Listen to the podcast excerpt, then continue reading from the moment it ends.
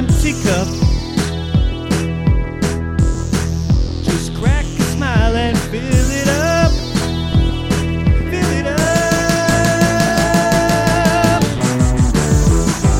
up. Welcome to After the Final Pour, brought to you by The Malting Hour. I am one of your hosts, Tony Golick, joined always with Brandon Winninger. We are in Wisconsin. Madison, Wisconsin, to be exact. Yeah, to be exact. And if you're following us on social media, you know that we are up here for the New Glarus Beer, Bacon, and Cheese Festival. And we came up a day early. We're recording this on Friday, as you know. These are not live episodes. If you haven't figured that out yet, I'm sorry. It's not how it goes. Wish we could. That'd be fun. But we're here in Madison, and we stopped at New Glarus, the actual brewery, to check it out, because I had never been there. Brandon, you had been there before, correct? Yeah, it's been several years, pretty much the same as I remember it, but an awesome experience nonetheless, I would say. Yeah, we did the self-guided tour. We had a couple pours while we were there. I did the Mocha Cherry Bock. Mocha Berry Bock. Yep. Doppelbock, which is, it caught me off guard at first, because the sweetness of the berries kind of reminded me of the Belgian Cherry Red, even though in my mind I do know that the Belgian Cherry Red is like a liquid Jolly Rancher that I told somebody who was waiting for the beer, and I said it was well worth the wait to grab that beer. And you had the... I did the Belgian. That's right. Belgian Cherry Red. And then we both went back and got a pour of Moon Man. Man, it's already been a long day. You picked me up at noon from work, and we stopped at Moore Brewing and had some samples there. And we stopped and peed like 20 times because we've been drinking water to stay hydrated. Yep. This is going to be a long weekend. I can already feel it. The fact that we're recording this already. It is technically an After the Final Pour because we've had a couple beers, and here we go. What are we drinking, man? Is there a name to it? So when we were at New Glarus, they had their barrel-aged stout that was from their R&D sessions. I believe it's just their R&D bourbon barrel-aged stout. Yeah. Yeah. So bourbon barrel-aged stout, we grabbed a bottle of that, threw it on ice for a little bit, and we decided to crack it open. Yeah, by the way, great hotel room, buddy. I mean, this is honestly, it's a nice, very nice suite that we have here. It's nothing over the top. There's not a stove or anything, but it's just like... Sorry. Yeah, thanks. But there's like, full fridge and a separator for when I want to just sit on this couch and you don't want to see me. Yeah, perfect. Don't take that any other way. It's just me playing video games on my phone. But this is a great way to start this trip, and what better beer than with this. I've never had a bourbon barrel-aged stout from New Glarus. I can't say that I have either. So that's kind of why I... Why don't I just dive into it? So looking at it, you poured it here. It's pretty dark. Actually, if you hold up to the light, it is light. It's like a cola color. It's almost like, turn on light there. It's kind of like, we think that Bourbon County is super dark, but when we hold it up to the light, it's like a dark cola color. Yeah. This is lighter than that, but you can still kind of see through it. It's not, thick and dark as night. It's got a nice white foamy head on it, not that dark brown, foamy head that you come to expect from certain stouts. Let's give a smell here. Ooh, that's like full-on barrel. I went in for a taste. Oh, okay, I went for a smell. But that smells like barrel. Yeah, it's a lot thinner than you would expect from a barrel-aged beer. Ooh, man! But not unpleasant. That's super tasty. It is. Oh man, 10.5%. Thank you. These old eyes, man, and the you'll see in the picture of the episode, like it's cool lettering and font that they chose for this bottle. Yeah, I feel like that might have been their original when they first started. That's kind of the font that they used. It's close to that's like a very old English font or typeface. And as this episode is out, I think we've probably already posted the pictures, and there is from our trip to New Glarus. That I took a picture of one of the old original kegs from their old original, logo. Yep. And it's like kind of like a German looking Old English, maybe. Yeah. I don't know if that's a thing, German Old English. It's not a German lettering. It is kind of similar though. It is very like old English type. Yeah. It's super cool. This is delicious. I really like it. And it's super easy drinking for 10.5%. Terrifyingly easy drinking. Which it's funny because, I mean, we've had IPAs, double IPAs, triple IPAs that just taste boozy. Yeah. And this does not taste boozy. No, this really takes on the bourbon barrel flavor. There's a little sweetness to it. There's a nice roastiness to it. A little bit of coffee type flavor there. But the aroma is just straight up like bourbon barrel to me. Yeah, and it's got none of that like bourbon burn that you would expect on like some bigger barrel-aged stouts.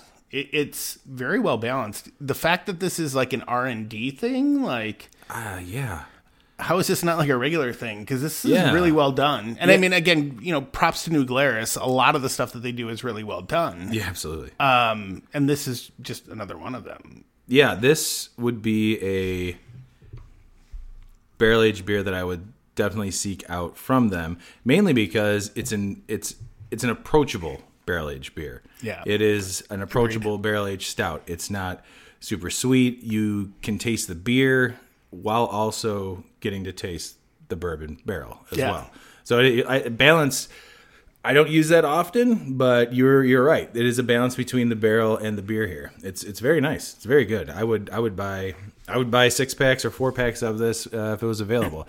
And this how many milliliters is that? A 350 milliliter bottle? 500 milliliter bottle. And it was $15. So honestly, I think that's a fair price for a barrel-aged beer. I mean, we paid more for less. Yeah. So, Brewmaster notes, a strong sweet stout made with a blend of... Wait a minute, you can fucking read that? Yeah. Oh, jeez. A blend of Wisconsin, German, and English malts with northern... There we go. Here it is. What? Northern hops. Let me see if I can figure that out. Oh, actually, when we come back. Aged in freshly dumped bourbon barrels, steeped on cocoa nibs, whole vanilla beans, and coffee beans. Ooh, okay, the coffee is there. I was right. Yeah, the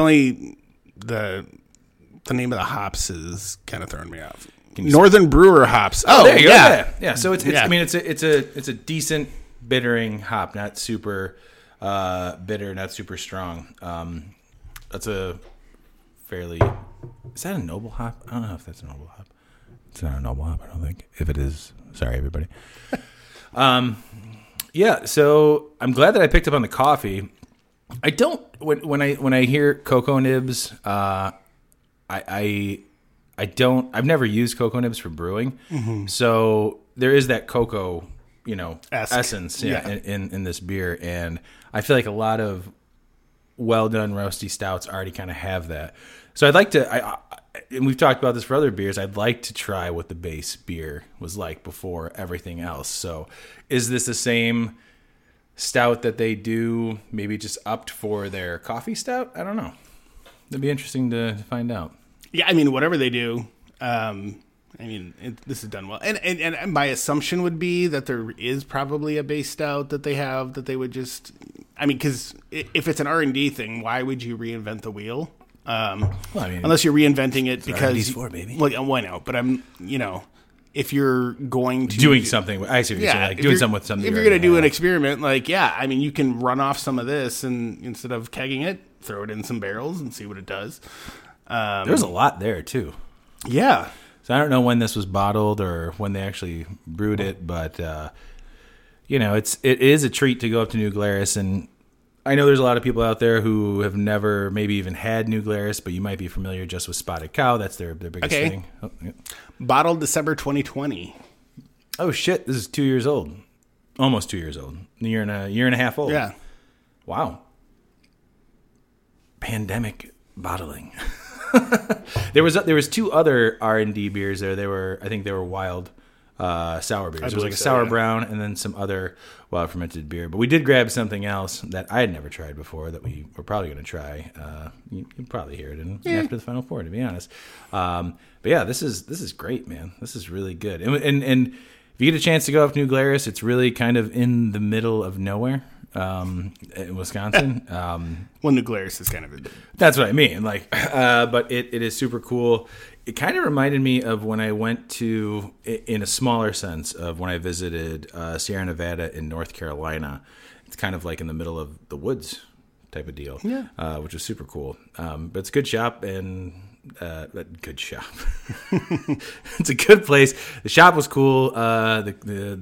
We did not get tap handles like we were saying. Yeah. Sorry. But yeah, this is an awesome beer. It's very good. I would love to try this again if they. I hope they do it again. I do know that I saw on Untappd they have done other bourbon barrel aged beers in the past. But yeah, this is great. It's really easy drinking. I can't believe how fast I'm drinking this. Right. Yeah. Well, me too. And I would gladly. I'm kind of wishing I would have bought another one. I had a feeling that when you bought it, that was going to be our takeaway. Like once we drank this, like shit, we should have grabbed another one. Yeah. Instead, what I did grab was the Spotted Cow Grand Cru, which is basically an imperial version of Spotted Cow. Sounds lovely. I'm very excited to try that. I know many of my friends have checked it in on Untappd, and I never have. I do wish we grabbed another one, but I'm happy that we have this, and this is an awesome experience. Yeah, man. Cheers. Yeah, good start to the weekend, man. Cheers. Thanks for listening, everybody. Brandon, love you, man. Love you too, bud. See you guys next time. Bye. This has been The Malting Hour. Be sure to follow us on all social media by searching The Malting Hour and at themaltinghour.com. You can also follow us individually on social media. Brandon can be found on Instagram as bmdub81, on Twitter, bdub81, and on Untappd as bdubdrinksbeer. Tony can be found on Instagram and Untappd under AsaFelpsChicago, on Twitter, @AsaFelpsChicago. Clark can be found as Clarkowski on all three. Dan can be found on Instagram as hip__hops and hip-hops on YouTube. Be sure to subscribe, like, and rate the show on your preferred podcast listening platform. Until next time, cheers from all of us at The Malting Hour.